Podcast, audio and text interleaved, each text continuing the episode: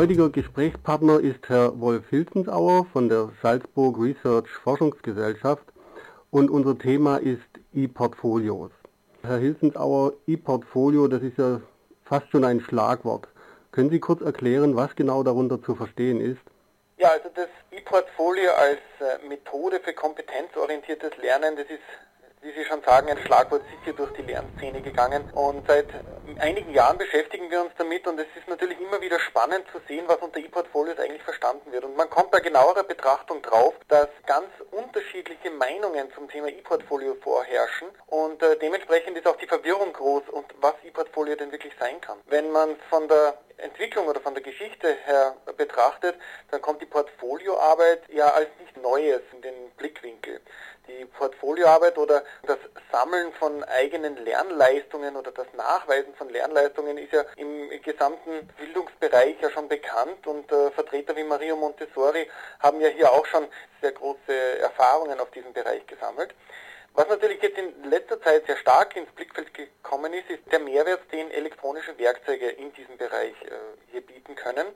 Und äh, dementsprechend ist E-Portfolio aus unserer Sicht ein äh, elektronisches Werkzeug, das es ermöglicht, den Kompetenzaufbau als Prozess zu begleiten oder zu beleuchten und somit weniger von der Produktorientiertheit wegzugehen, wie es beispielsweise bei Prüfungen eher der Fall ist, hin zu einer prozessorientierten Leistungsdarstellung. Wenn ich hier Thomas Hecker zitieren darf, der in der Portfolioarbeit sicher ein sehr renommierter Vertreter ist, so kann ich ihn zitieren mit, die Portfolioarbeit geht weg von der leistungsorientierten Fremdbeurteilung hin zur selbstbestimmten Leistungsdarstellung.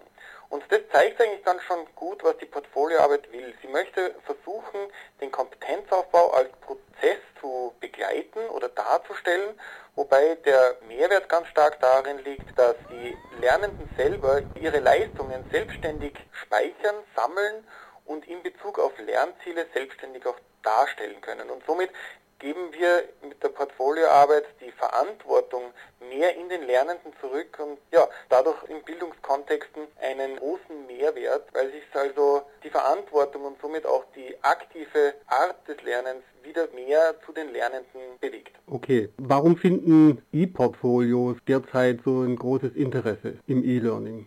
Im E-Portfolio geht man ganz bewusst einen Schritt weiter, dass es im Gegensatz zu Lernmanagementsystemen, die also eher in Richtung Organisieren von Lerninhalten den Mehrwert insofern bietet, als dass die Lernenden selber eine Möglichkeit finden, ihr Lernen kontinuierlich zu dokumentieren, somit Verantwortung für ihren eigenen Lernprozess zeigen. Und, und insofern ist natürlich jeder Pädagoge froh, wenn ihm Werkzeuge, Möglichkeiten und Methoden zur Verfügung stehen, die den Lernenden gegeben werden, die dadurch für ihre eigenen Lernleistungen verantwortlich sind. Und äh, ich glaube, das ist sicher ein, ein Punkt, warum Portfolios einen so einen großen Hype derzeit haben.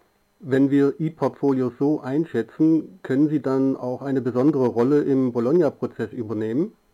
Gerade was den Bologna-Prozess betrifft, sind wir uns selber noch nicht ganz schlüssig, welche Rolle E-Portfolios hier spielen können. Man muss sich vorstellen, dass dieser europäische Hochschulrahmen ja auf einer sehr abstrakten Ebene versucht, Lernleistungen übertragbar zu machen. Das heißt, die ganzen Prüfungen, die ganzen Curricula werden vereinheitlicht. Diese Erreichung muss ja entsprechend auch überprüft werden.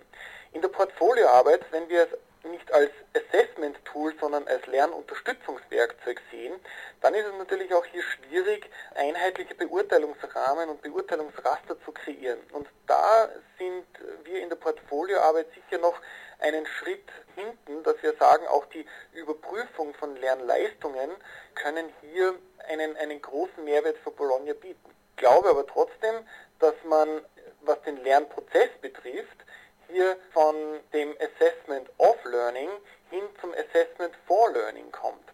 Und insofern würde ich sagen, dass der Portfolio-Prozess und das damit verbundene Lernarrangement nicht eins zu eins auf den Bologna-Prozess umgemünzt werden kann, aber Elemente davon sicher in diese Richtung deuten können. Ich denke, die Nutzung, aber auch ja die Erstellung von solchen Portfolios setzt doch eigentlich neue Medienkompetenz sowohl auf Seiten der Lernenden als auch der Lehrenden voraus. Ja, das ist ganz richtig. Und da muss man sicher sagen, dass wir auch noch nicht ganz so weit sind, dass wir es in jedem Bereich mit sogenannten Digital Natives zu tun haben. Max Prensky hat so genannt, nämlich äh, die Gruppen von Personen, die mit den neuen Technologien aufgewachsen sind.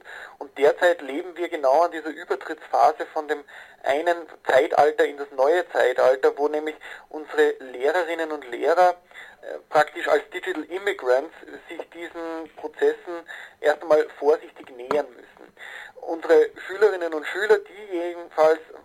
mit solchen Technologien auf und denen fällt es natürlich um einiges leichter, sich damit auseinanderzusetzen. Hier ist sicher noch einiges zu tun und hier kommt auch sicher noch einiges an Arbeit auf uns zu. Ich glaube aber trotzdem, dass die heutigen Softwaretechnologien entsprechende User Interfaces auch schon jetzt bereitstellen, um sowohl Lernende als auch Tutoren und Lernbegleiter durch so einen Portfolioprozess durchzuführen, dass die Bedienung der Software eigentlich in den Hintergrund gerät und die Verwendung für den Lernprozess einen dementsprechenden Mehrwert hat. Da muss also sicher noch viel daran gearbeitet werden, äh, solche Portfolioprozesse mit entsprechenden Werkzeugen auch zu unterstützen. Sie sprechen die Software an. Vermutlich gibt es ja auch in diesem Bereich bereits Open Source Produkte, die verwendet werden können. Ja, ganz genau. Also man sieht ja auch in, jedem, in jeder europäischen Entwicklung, wenn es um Projekte, EU- oder E-Learning-Projekte geht, dass das Thema Open Source ganz, ganz oben ist. Und selbstverständlich ist auch in der Open Source Community das Buzzword Portfolio und E-Portfolio nicht spurlos vorübergegangen. Es hat in den Anfängen, ich sage so vor zwei, drei, vier Jahren, erste Ergebnisse und erste Produkt, Softwareprodukte gegeben aus dem Open Source Bereich, die aber man sagen, von der Usability und vom Funktionsumfang noch nicht so das richtig das Gelbe vom Ei waren. Zurzeit sind drei Softwareprodukte, die am Open Source Sektor in der Portfolio Community also sicher für Aufmerksamkeit gesorgt haben. Zwei davon kann ich ganz konkret auch nennen. Das eine ist das Software Elk EduSpaces ist grundsätzlich nicht als Open Source E-Portfolio Software entwickelt worden, sondern eher als Community Management und Social Tagging und Social Networking Software, aber hat in der Portfolioarbeit insofern für Aufmerksamkeit gesorgt, weil die Verbindung von Produkten und von Prozessen in Richtung Blogging und Social Software, das Verbinden von Lernleistungen mit Scheren in einer Community, sicher einen Prozesse aus der Portfoliobewegung sind, die hier einen Mehrwert bieten und von dem ELK-System sehr gut unterstützt werden. Es ist ein sehr offenes, ein sehr freies Werkzeug, das aber sicher ein, ein äh, großes Maß an Wissen um die eigenen Lernleistungen voraussetzt und insofern in Bildungskontexten, wo es also um curriculares Abarbeiten von Kursen geht, sicher nicht ganz so geeignet ist und dementsprechend auch nicht so große Erfolge im Schul- oder Hochschulsektor gehabt hat. Die zweite Software, die im Open Source Sektor sicher noch sehr interessant werden wird, ist das neuseeländische Produkt Mahara.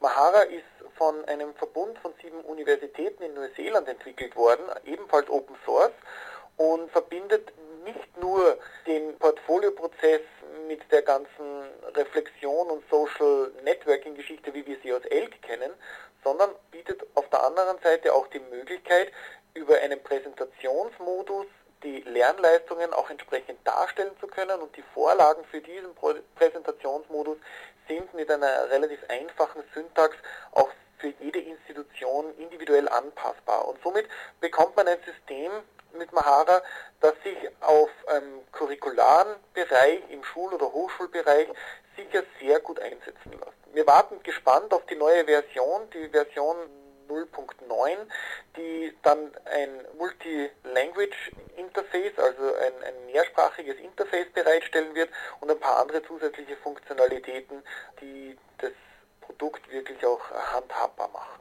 Vielen Dank, Herr Hilsensauer, für dieses kurze Gespräch, in dem wir trotzdem eine ganze Menge interessanter Aspekte bereits angerissen haben. Ich freue mich deshalb auf die Fortsetzung im Rahmen der virtuellen Ringvorlesung bei eTeaching.org. Bis dahin auf Wiederhören. Danke für das Interview. Wiederhören.